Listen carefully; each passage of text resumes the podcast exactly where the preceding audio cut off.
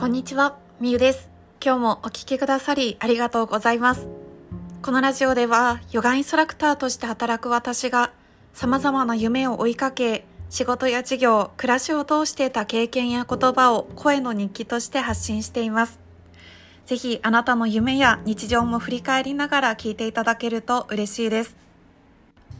さあ今日のテーマは人生はあなただけのものじゃないという本から学んだことをシェアさせていただきます。以前の配信でもこの人生はあなただけのものじゃないっていう本の一部をシェアさせていただいたんですけれども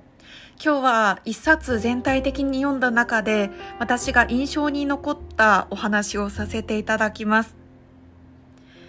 この人生はあなただけじゃないっていう本のタイトル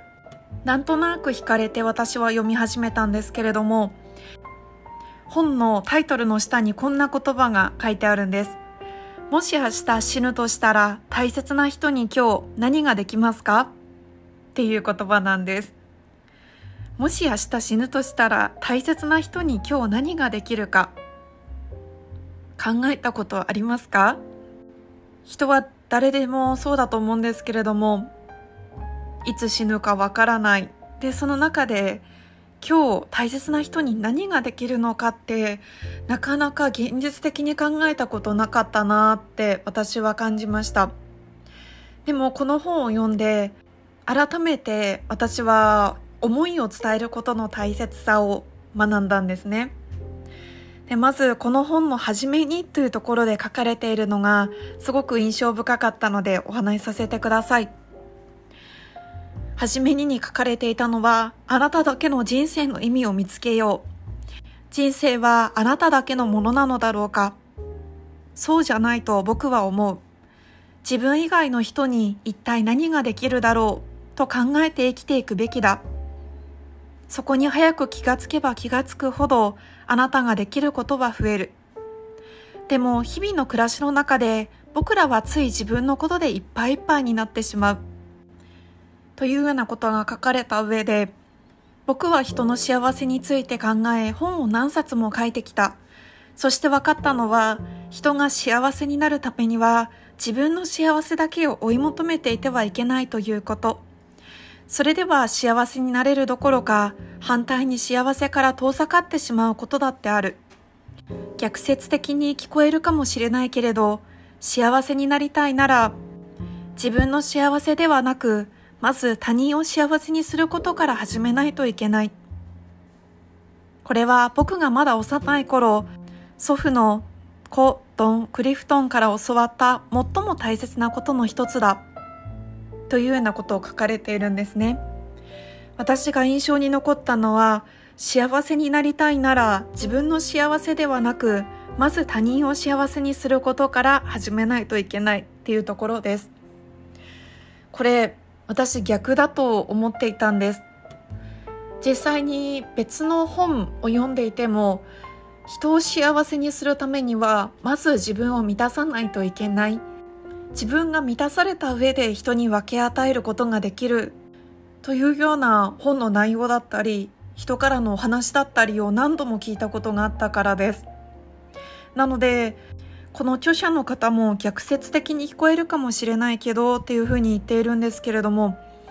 本当に私はそこでえって思ったんですよね。でさらにこんな風にも言っているんです。自分のバケツを水でいっぱいにしたいならまずは相手のバケツに水を入れてあげることを考えなくちゃいけないっていう風に言ってるんですね。でその上で自分がどうやって他の人たちの人生に貢献できるかをいつも考えるようになったそうです。著者の方が大事にしているのは、今日誰かのために何をしてあげるだろうっていう自分への問いかけなんですね。これは本当に私はこの本を読んでちょっと固定概念がまた変わったと言いますか、どっちが正しいっていうのを答えを出すつもりはないんですけど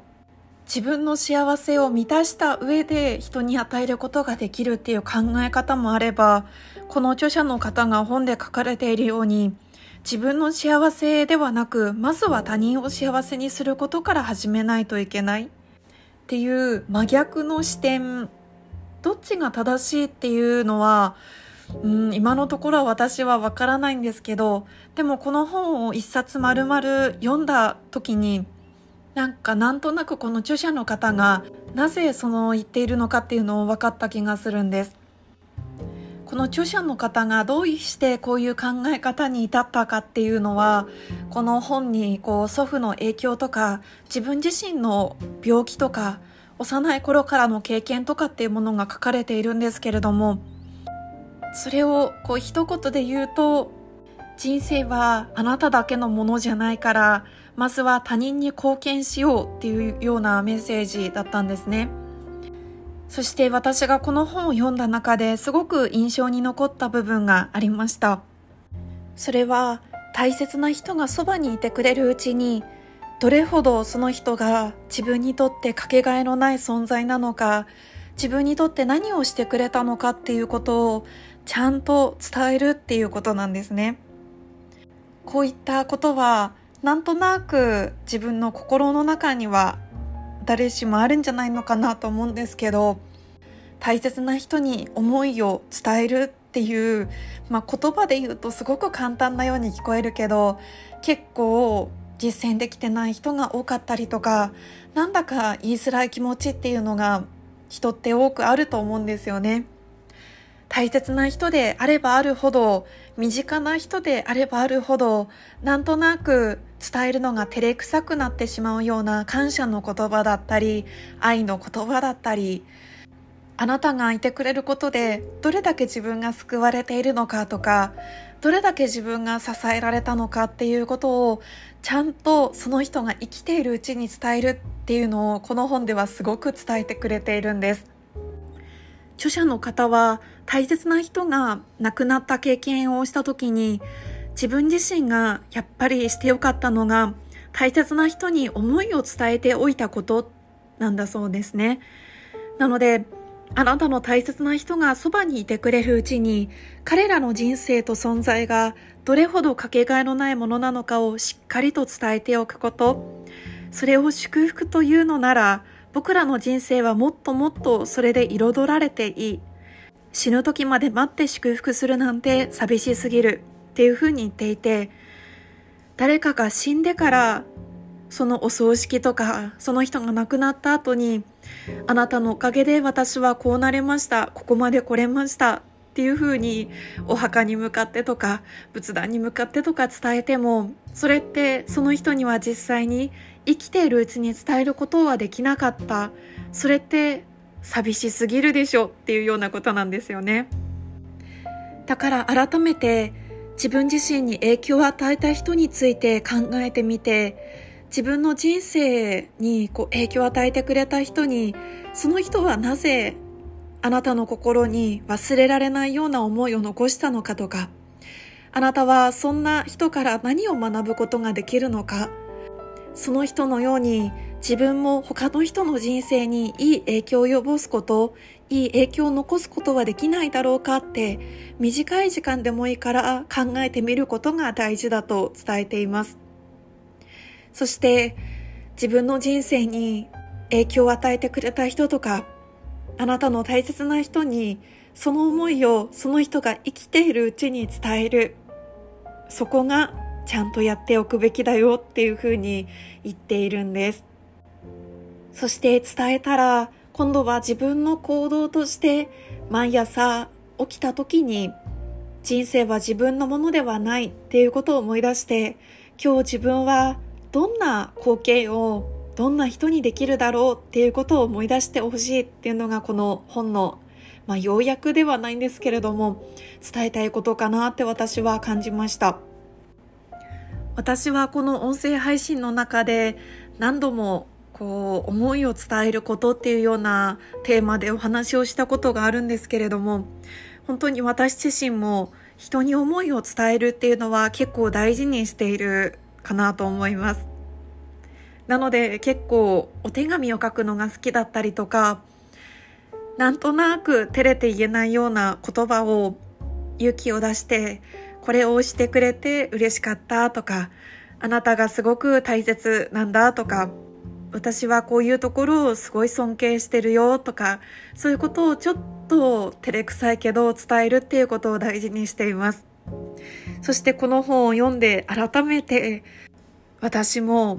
そして私の大切な人もいつ